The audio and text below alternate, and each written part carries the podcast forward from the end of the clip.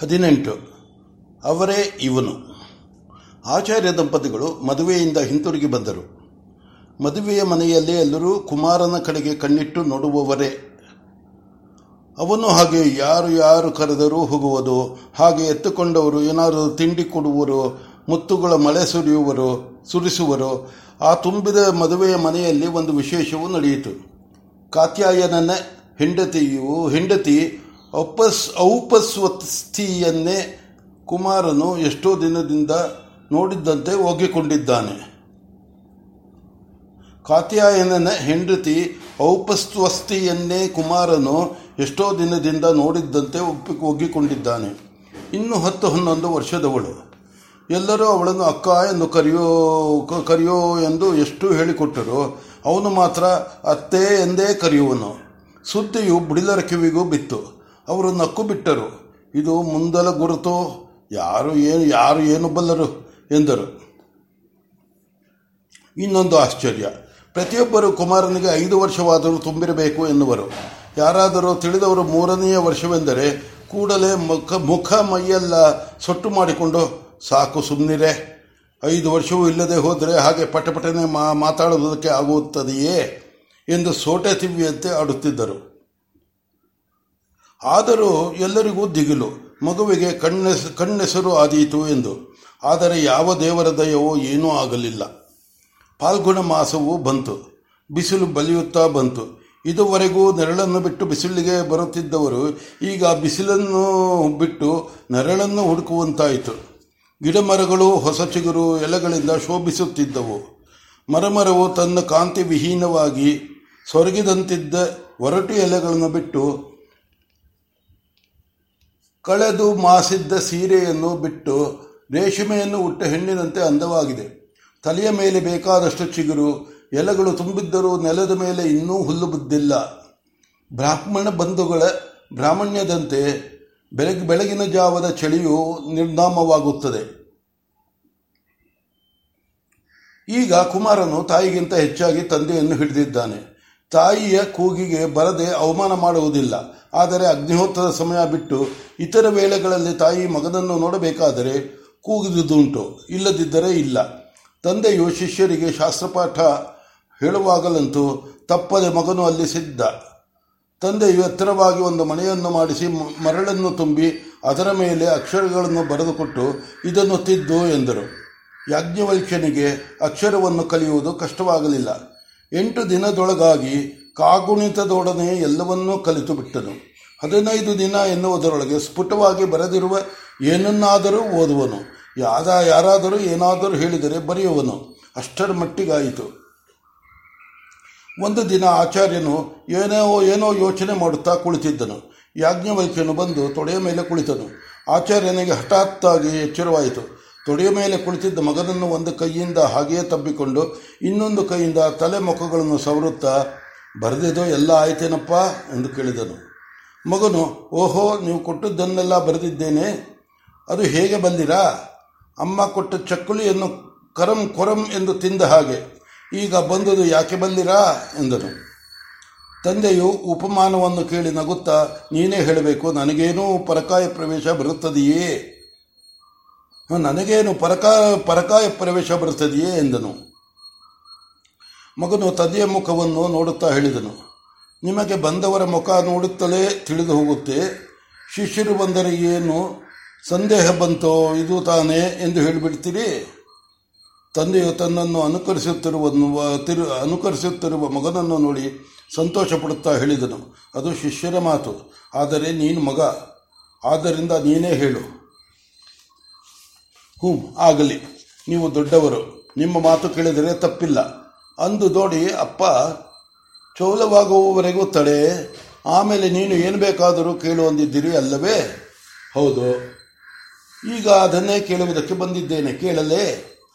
ತಂದೆಗೆ ಮಗನು ಏನು ಕೇಳುವನೋ ಎಂದು ದಿಗಲಾಯಿತು. ಸಂದೇಹವಾಯಿತು. ಆದರೂ ಚಿಕ್ಕವನಾದ ಮಗನು ಏನು ಕೇಳಿಯಾನು ಎಂದು ಮಾಯೆಯ ಮೋಹವು ಅವರಿಸಿ ಕೇಳು ಎಂದನು. ಮಗನು ಕೇಳಿದನು, ಮೊದಲು ಆ ತೊಳೆಯುವ ವಿಚಾರ ಹೇಳಿ, ಹೊರಗೆ ತೊಳೆಯದಿದ್ದರೆ ಮಸಿ, ಒಳಗೆ ತೊಳೆಯದಿದ್ದರೆ ಮುಸುರೆ ಎಂದಳು ಅಮ್ಮ. ನಾನು ಯೋಚಿಸಿದೆ, ಹೊರಗೆ ತೊಳೆಯುವುದು ಹೇಗೆ ಎಂದು ಗೊತ್ತಾಯಿತು, ಆದರೆ ಈ ನಮ್ಮ ಒಳಗೆ ತೊಳೆಯುವುದು ಹೇಗೆ, ಅದು ಎಷ್ಟು ಯೋಚಿಸಿದರೂ ಗೊತ್ತಾಗಲಿಲ್ಲ, ಆದ್ದರಿಂದ ನಿಮ್ಮನ್ನು ಕೇಳಿದೆ. ತಂದೆಯು ಮಗನು, ತಂದೆಯು ಮಗನ ಮುಖವನ್ನು ನೋಡಿದನು.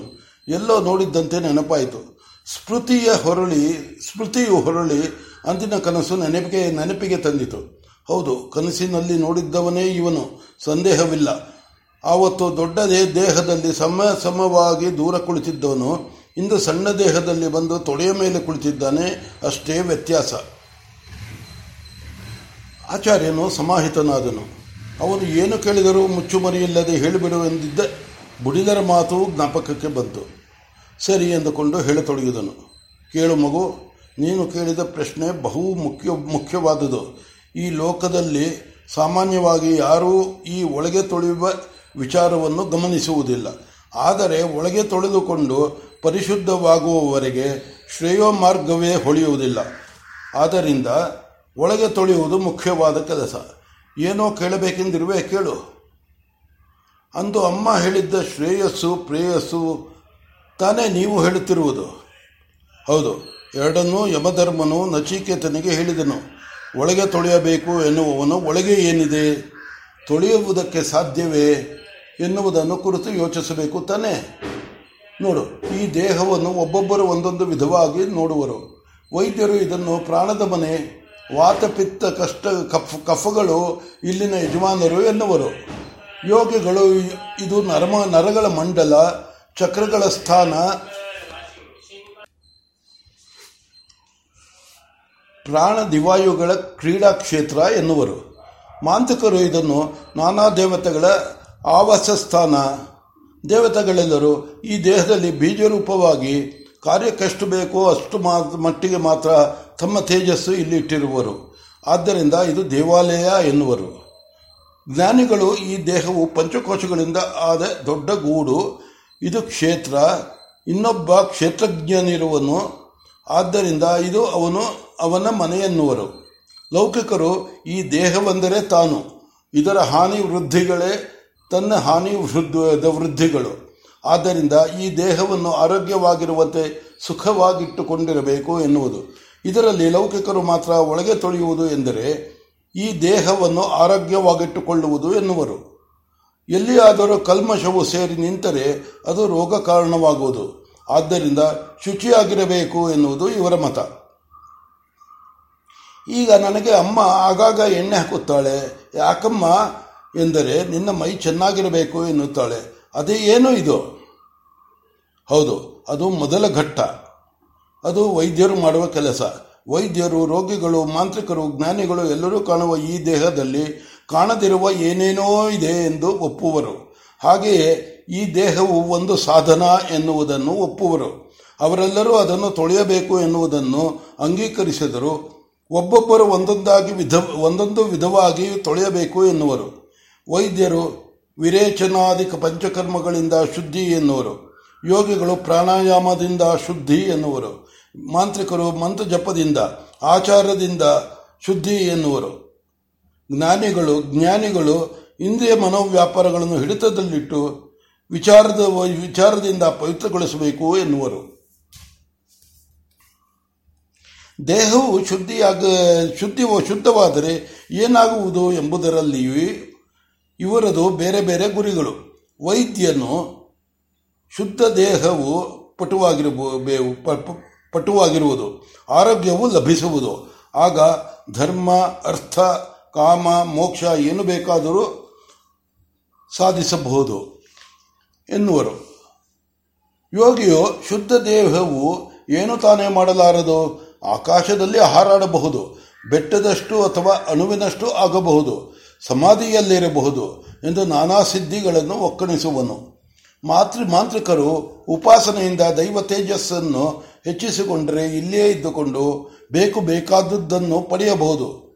ಕೊನೆಗೆ ದೇವಾಪ್ಯಯ ಎಂದರೆ ಉಪಾಸಕನು ಉಪಾಸ್ಯಮಾನ ದೇವತೆಯಲ್ಲಿ ಸೇರಿ ಹೋಗಬಹುದು ಎನ್ನುವರು. ಜ್ಞಾನಿಗಳು ಇವೆಲ್ಲ ಸಿದ್ಧಿಗಳು. ಕ್ಷುದ್ರ. ಮಹತ್ತರವಾದ ಸಿದ್ಧಿ ಎಂದರೆ ಆನಂದ ಲಾಭ ಇದನ್ನು ಪಡೆದುಕೊಳ್ಳಲು ಈ ಶುದ್ಧ ದೇಹ ಈ ಶುದ್ಧ ದೇಹವನ್ನು ಉಪಯೋಗಿಸಬೇಕು ಎನ್ನುವರು. ಇವರು ಯಾರೂ ನಮಗೆ ಬೇಡ. ಮಾಂತ್ರಿಕ, ಜ್ಞಾನಿ, ಇವರ ನಾಲ್ವರ ಪದ್ಧತಿಗಳನ್ನು ಅನುಸ ಅನುಸರಿಸಬೇಕು. ಮಗ ಮಗನು ಏಕಾಗ್ರ ಮನಸ್ಸಿನಿಂದ ಕೇಳಿದನು ಹಾಗೆಯೇ ಒಂದು ಗಳಿಗೆ ತಿಂದದ್ದನ್ನು ಮೆಲುಕು ಹಾಕುವ ಹಸುವಿನಂತೆ ಆಚಾರ್ಯನು ಹೇಳಿದುದನ್ನೆಲ್ಲ ಮನಸ್ಸಿನಲ್ಲಿ ಪರ್ಯಾಲೋಚಿಸಿದನು. ಕೊನೆಗೆ ತಂದೆಯನ್ನು ಕೇಳಿದನು. ಅಪ್ಪ, ನೀವು ಹೇಳಿದ ನಾಲ್ಕು ಪದ್ಧತಿಗಳನ್ನು ಉಪಯೋಗಿಸಿಕೊಂಡೆವು ಎನ್ನಿ. ಅದರಿಂದ ಹಾನಿ ಇಲ್ಲವೆಷ್ಟೇ? ಹಾನಿಯಲ್ಲಿ ಅದು ಮತ್ತೆ ಒಂದರಿಂದ ಇನ್ನೊಂದಕ್ಕೆ ಉಪಕಾರವಾಗಿ ಶುದ್ಧವಾಗುವುದು. ಎಲ್ಲರಿಗೂ ಸಮ್ಮತವಾಗುವಂತೆ ಒಂದು ಉಪಾಯವನ್ನು ಹೇಳುವೆನ್ನು ಕೇಳು. ಈ ಮನುಷ್ಯನ ದೇಹಕ್ಕೂ ಇತರ ಮೃಗಾದಿಗಳ ದೇಹಕ್ಕೂ ಒಂದು ವ್ಯತ್ಯಾಸವಿದೆ. ಮೃಗಾದಿಗಳ ದೇಹದಲ್ಲಿ ವ್ಯತ್ಯಾಸ, ಮನುಷ್ಯರಿಗೆ ವ್ಯತ್ಯಾಸವೆಲ್ಲ ಇರುವುದು ಮನಸ್ಸಿನಲ್ಲಿ. ಅದರಿಂದ ತಿಳಿದವರು ದೇಹ ದೇಹಕ್ಕೂ ಬೇರೆ ಬೇರೆ ಶುದ್ಧಿ ಕರ್ಮಗಳನ್ನು, ಶುದ್ಧಿ ಕ್ರಮಗಳನ್ನು ಹೇಳುವರು. ಅವೆಲ್ಲ ಅವರವರ ಮನಸ್ಸನ್ನು ಅವಲಂಬಿಸುವುದು. ಮನುಷ್ಯನು ಮೃಗಕ್ಕೆ ಗೊತ್ತಿಲ್ಲದ ನನಗೆ ನಂಬಿಕೆ ಇಲ್ಲ ಎಂಬ ಮಂತ್ರವನ್ನು ಹೇಳಿಬಿಡುವುದು. ಅದು ಎಲ್ಲಕ್ಕೂ ಪ್ರಯೋಗವಾಗುವ ಏಕಬಾಣ. ಆದ್ದರಿಂದ ಮನುಷ್ಯನು ಮೊದಲ, ಮೊದಲು ಈ ನಿಷೇಧ ರೂಪವಾದ ಮಂತ್ರವನ್ನು ಬಿಟ್ಟು ತಾನೇನನ್ನು ನಂಬುವನು ಎಂಬುದನ್ನು ವಿಧಿ ರೂಪವಾಗಿ ಗೊತ್ತು ಮಾಡಿಕೊಳ್ಳಬೇಕು. ಅದಕ್ಕೆ ತಕ್ಕ ಸಾಧನವನ್ನು ಉಪಯೋಗಿಸಿಕೊಳ್ಳಬೇಕು. ಇದಕ್ಕೆ ಏನಾದರೂ ಹೆಸರಿದೆಯೇ? ಇದೆ. ಇದನ್ನೇ ತಿಳಿದವರು ಶ್ರದ್ಧೆ ಎನ್ನುವರು. ಶ್ರದ್ಧೆಯು ದೇಹ ಬೆಳೆ ಬೆಳೆದಿರುವುದಕ್ಕೂ ಗುರುತು, ಶುದ್ಧಿಯಾಗದುದಕ್ಕೂ ಗುರುತು. ದೇಹ ಬೆಳೆಯುವುದು ಎಂದರೇನಪ್ಪ? ಚಿಕ್ಕದಾದ ದೇಹವನ್ನು ದೊಡ್ಡದಾಗುವುದು ಎಂದೇ ಅಲ್ಲ. ದೇಹವು ಹೊರಗೆ ಬೆಳೆಯುವುದು ಬೇರೆ, ಒಳಗೆ ಬೆಳೆಯುವುದು ಬೇರೆ. ನೀನು ಹೇಳಿದುದು ಹೊರಗೆ ಬೆಳೆಯುವುದು. ಹೊರಗೆ ಬೆಳೆದ ದೇಹದಲ್ಲಿ ಬೇಕಾದಷ್ಟು ಕಲ್ಮಶವು ಸೇರಿ ಅದರಲ್ಲಿ ಶ್ರದ್ಧೆಯು ಕಾಣದೆಯೇ ಹೋಗಬಹುದು. ಆದ್ದರಿಂದ ನಾವು ಹೇಳುವ ಬೆಳೆಯುವುದು ಎನ್ನುವುದು ಒಳಕ್ಕೆ ಸಂಬಂಧಪಟ್ಟದ್ದು. ಆ ದೇಹವು ಲಿಂಗ, ವಯಸ್ಸು, ರೂಪಗಳಿಂದ ಹೇಗಾದರೂ ಇರಲಿ, ಅದರಲ್ಲಿ ಧೈರ್ಯ, ಸೌಜನ್ಯಾದಿಗಳಿಂದ ಕೂಡಿದ ಶ್ರದ್ಧೆ ಇದ್ದರೆ ಅದು ಬೆಳೆದ ದೇಹ. ಶ್ರದ್ಧೆ ಎಂದರೇನು? ಇನ್ನೂ ಕೊಂಚ ವಿಸ್ತಾರವಾಗಿ ಹೇಳಿ. ಈಗ ನೋಡು. ನಾನು ನಾನೋ ನಿಮ್ಮ ತಾಯಿಯೋ ಏನಾದರೂ ಹೇಳಿದರೆ ನೀನು ಅದನ್ನು ನಂಬುತ್ತೀಯೇ. ಈ ಕೆಲಸ ಮಾಡಬೇಡ ಎಂದರೆ ಮಾಡುವುದಿಲ್ಲ. ಇದನ್ನು ಮಾಡು ಎಂದರೆ ಬೇಕಾದುದಾಗಲಿ ಮಾಡುತ್ತೀಯೇ. ಇದು ಶ್ರದ್ಧೆ ಬೇಕೆಂದು ತನ್ನ ವಿಚಾರ ಶಕ್ತಿಯನ್ನು ತಳೆದು ತನಗಿಂತ ಮೇಲಿನವರ ಮಾತನ್ನು ಸತ್ಯವೆಂದು ಅಂಗೀಕರಿಸುವುದು ಶ್ರದ್ಧೆ. ಮೇಲಿನವರು ಇದ್ದಾರೆ, ಅವರಿಗೆ ನಮಗಿಂತ ಹೆಚ್ಚು ಗೊತ್ತು ಎನ್ನುವ ನಂಬಿಕೆಯೇ ಶ್ರದ್ಧೆ. ಒಂದೊಂದು ವೇಳೆ ಮೇಲಿನವರು ಕಾರಣ, ಕಾರಣಾಂತರಗಳಿಂದ ತಪ್ಪಿದರು ಎನ್ನು ಆಗ ಶಾಸ್ತ್ರದಿಂದ ಈ ಶ್ರದ್ಧೆಯನ್ನು ರೂಢಿಸಿಕೊಳ್ಳಬೇಕು. ನೋಡು, ನಚಿಕೇತನು ತಂದೆಯು ದಾನದ ಯೋಗ್ಯಗಳಲ್ಲ ದಾನ ಯೋಗ್ಯಗಳಲ್ಲದ ಹಸುಗಳನ್ನು ದಾನವಾಗಿ ಕೊಟ್ಟ. ಆಗ ನಚಿಕೇತನ ಶ್ರದ್ಧೆ ಅವನಿಗೆ ಶಾಸ್ತ್ರವಾಕನ್ನು ತೋರಿಸಿತು. ಆ ಶಾಸ್ತ್ರವಾಕು ಅದೇಯಗಳನ್ನು ಕೊಟ್ಟರೆ ಅಸುರ್ಯ ಲೋಕಗಳನ್ನು ಅಸುರ್ಯ ಲೋಕಗಳು ಎಂದಿತು. ಆಗ ಅವನಲ್ಲಿ ಜಿಜ್ಞಾಸೆಗೆ ಕಾರಣವಾಯಿತು. ಜಿಜ್ಞಾಸೆಯು ಕೇಳಿತು, ಇದು ಸರ್ವಸ್ಥ ದಾನ ಸರ್ವಸ್ವ ದಾನವೇ?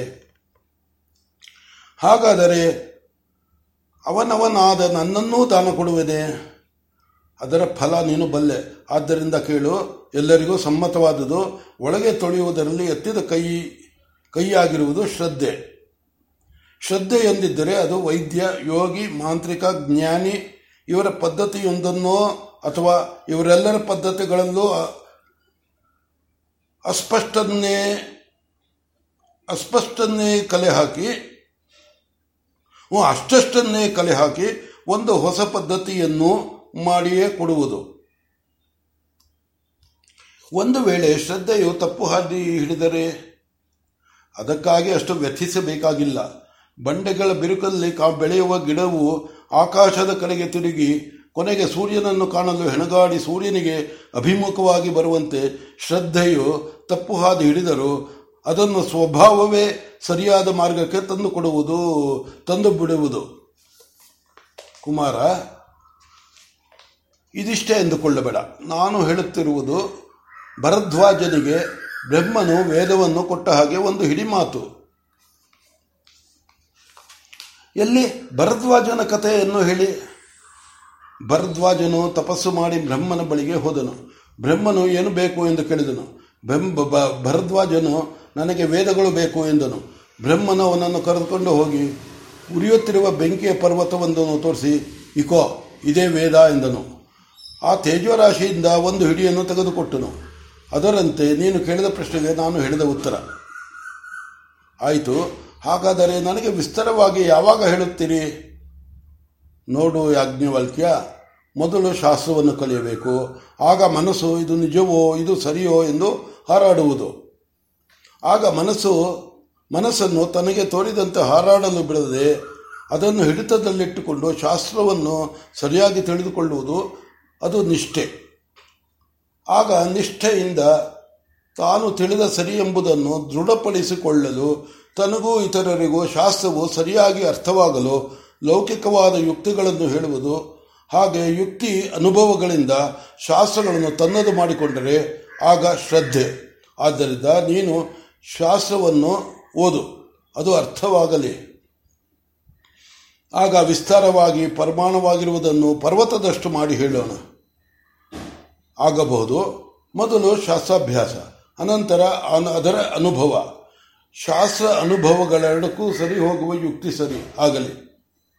ಕೊನೆಯ ಮಾತು ನೆನಪಿರಲಿ, ದೇಹದೊಳಗೆ ಕಶ್ಮಲತ್ವವನ್ನು ತುಂಬುವುದು ದುರಾಚಾರ ದುರಾಚಾರ. ದುರಾಚಾರ, ದುರ್ವಿಚಾರಗಳು ಅದರಿಂದ ಅವನ್ನು ಬಿಡಬೇಕು. ದುರಾಚಾರ, ದುರ್ವಿಚಾರಗಳು ಅದರಿಂದ ಅದನ್ನು ಬಿಡಬೇಕು. ಹಾಗೆಂದರೇನು?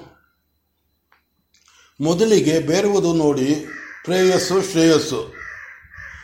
ತನಗೆ ತೋರಿದಂತೆ ನಡೆಯುವುದು ಪ್ರೇಯೋ ಮಾರ್ಗ. ಆ ಪ್ರೇಯೋ ಮಾರ್ಗವನ್ನು ಹಿಡಿದುದೆಲ್ಲ ದುಷ್ಟ. ಈಗ ಹೊತ್ತಾಯಿತು, ಇಲ್ಲಿಗೆ ಬಿಡು, ಇನ್ನೊಂದು ದಿನ ವಿಸ್ತಾರವಾಗಿ ಆಗಲಿ.